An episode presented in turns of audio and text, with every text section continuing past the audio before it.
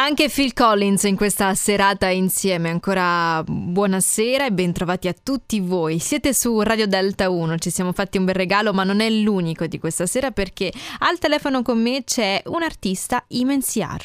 Ciao. Ciao. Buonasera. Buonasera a te. Come stai? Tutto bene? Tutto a posto. È un Come bel stai? periodo per te musicalmente. Assolutamente un sogno che si realizza. Un sogno che da quanto tempo avevi con te nel cassetto? Eh, fai conto che ho foto di me con un microfono in mano dall'età di sette anni, quindi guarda, Davvero piccolissima.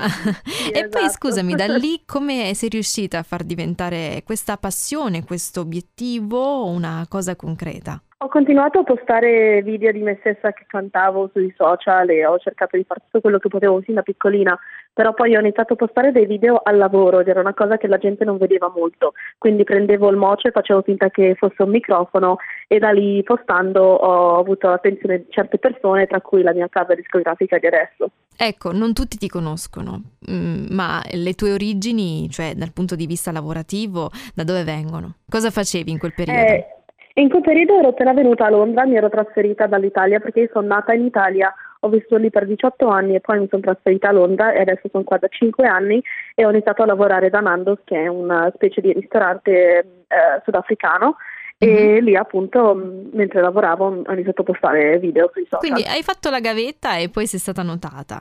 E in questo Sì. momento stai lavorando a qualche progetto in particolare? Sì, io ho firmato il contratto per un album, quindi sto lavorando Quindi alla grande. E, eh, sì.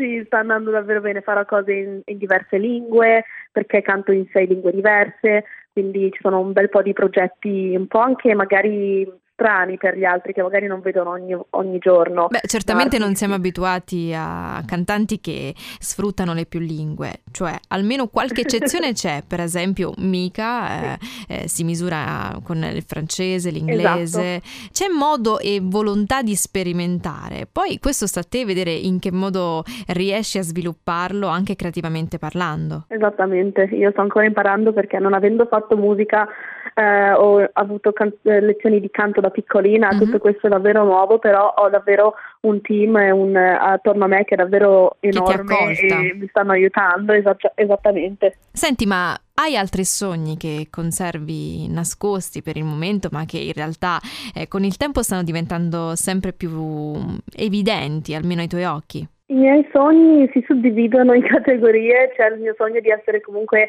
la prima, una delle prime ragazze musulmane con il velo a rappresentare le ragazze della mia comunità, allo Mhm. stesso tempo ho anche i sogni di far avverare tutti i sogni di mia madre, per esempio, che magari non ha sperimentato eh, tanto nella sua vita e mi piacerebbe anche diventare un'attrice perché mi è sempre piaciuto il mondo del teatro anche, quindi ci sono un po' di cose che vorrei fare in realtà. Beh, io ti auguro davvero di poterci riuscire di riempire di soddisfazione anche tua madre, che immagino comunque già sia piena d'orgoglio nei tuoi confronti sentendoti cantare.